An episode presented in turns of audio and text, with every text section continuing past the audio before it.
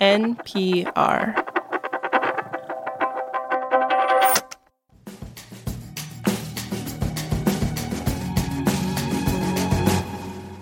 This is The Indicator from Planet Money. I'm Wailin Wong. And I'm Adrian Ma. When Reshma Hussam was in high school, she knew that she wanted to study economics. So, in her college application essay, she talked about what inspired her to choose that major. And in particular, she talked about these books that she'd read. So, my college essay began with Foundation and how I had discovered this thing called psychohistory. Foundation, psychohistory. These are not references to classic economic texts like Adam Smith's The Wealth of Nations or A Monetary History of the United States by Milton Friedman and Anna Schwartz. Foundation is a series of novels by the science fiction writer Isaac Asimov. And these books have been cited by economists from a former central bank governor to Nobel Prize winner Paul Krugman as having shaped their interests at a formative age. In the Foundation series, Isaac Asimov created this fictional scientific discipline that basically uses math to save the world. It was such a powerful idea that when people like Reshma Hussam read Foundation as teenagers, it helped set them on a career path in economics.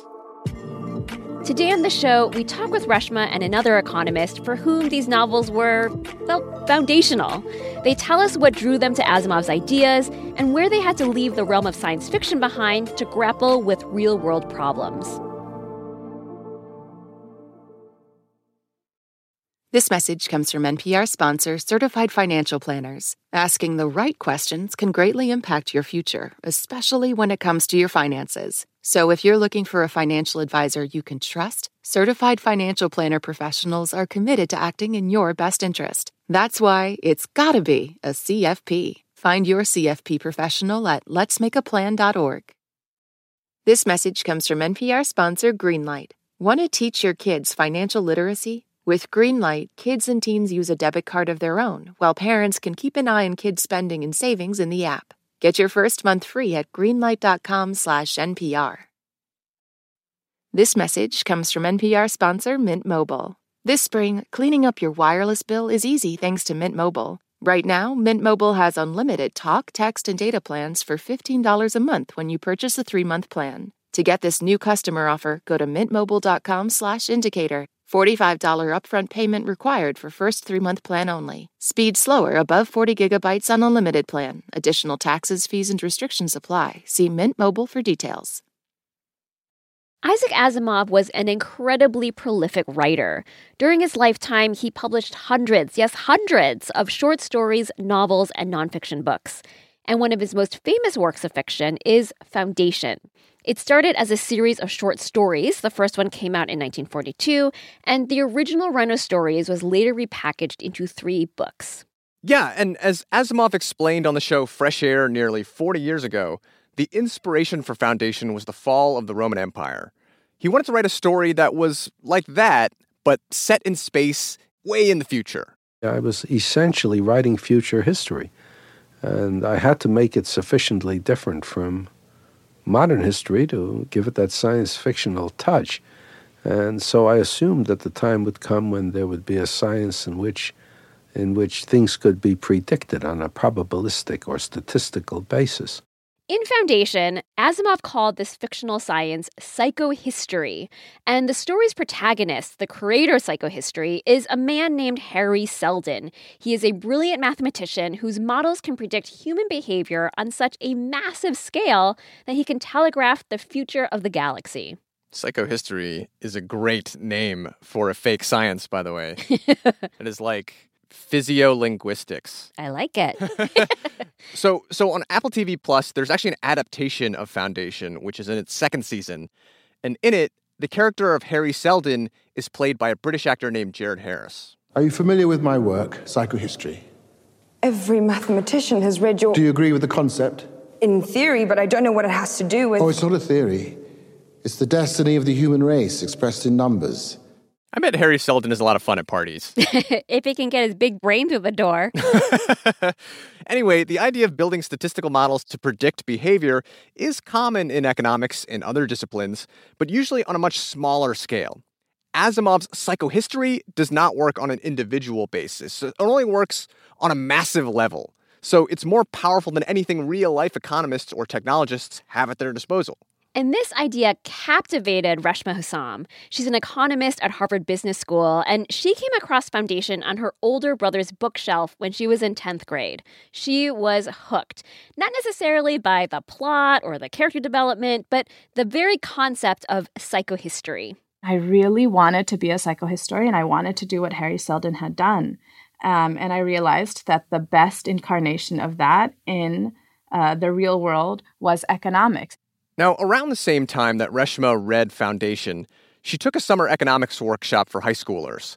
This program used lab games to explain concepts like trust, reciprocity, and altruism. Reshma started to connect Asimov's fictional science with the very real science she was learning in this workshop. There was this magical convergence time wise.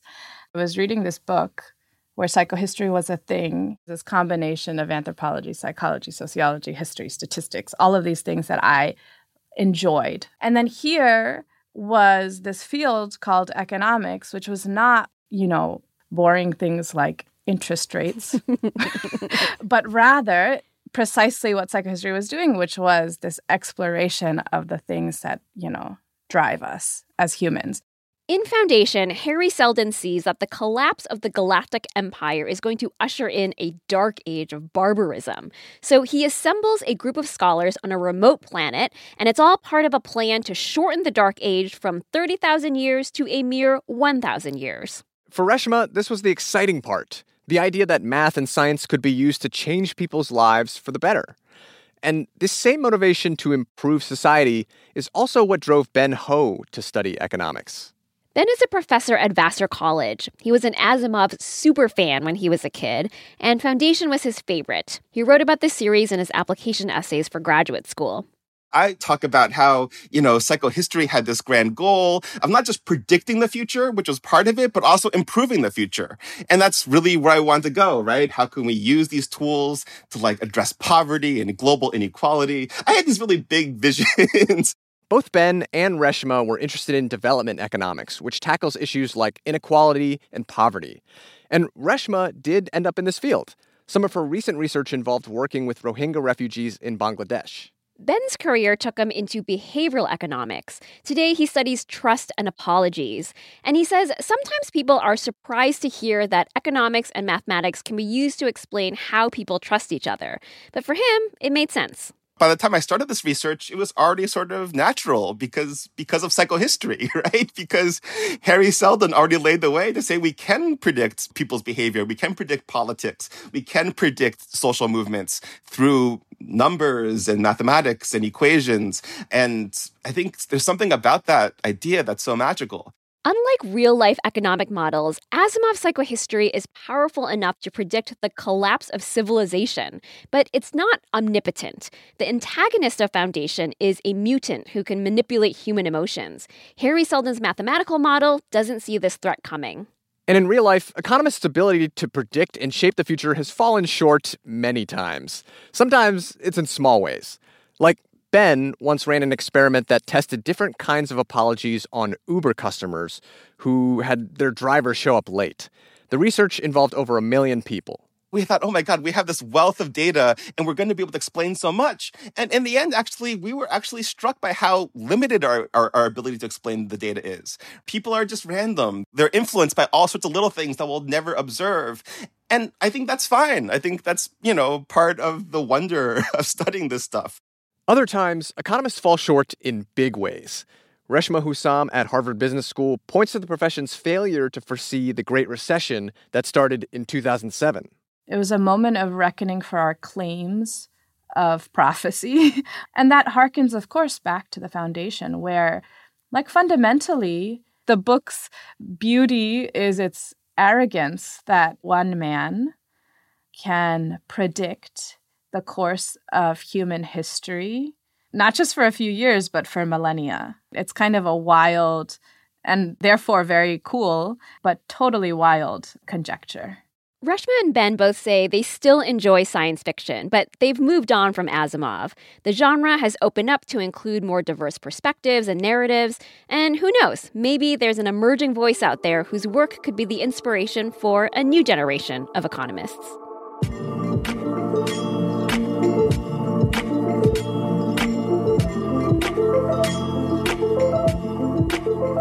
Episode was produced by senior producer Viet Le with engineering from Catherine Silva. It was fact checked by Sierra Juarez and edited by Kate Concannon. The Indicator is a production of NPR.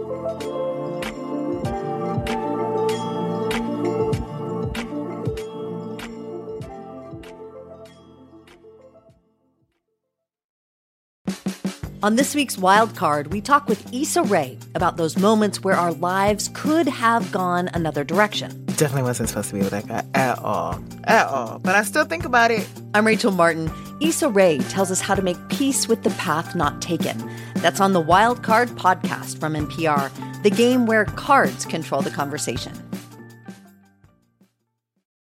Pro Palestinian protests have popped up on college campuses across the country. But from the eyes of students, what are we missing? From the outside, these protests are painted as really violent when that couldn't be further from the truth. I'm Brittany Luce, host of NPR's It's Been a Minute, and I'm inviting you to hear from student journalists who see what the rest of us cannot. On It's Been a Minute from NPR. I'm Rachel Martin. You probably know how interview podcasts with famous people usually go. There's a host, a guest, and a light Q&A. But on Wildcard, we have ripped up the typical script. It's a new podcast from NPR where I invite actors, artists, and comedians to play a game using a special deck of cards to talk about some of life's biggest questions. Listen to Wildcard wherever you get your podcasts, only from NPR.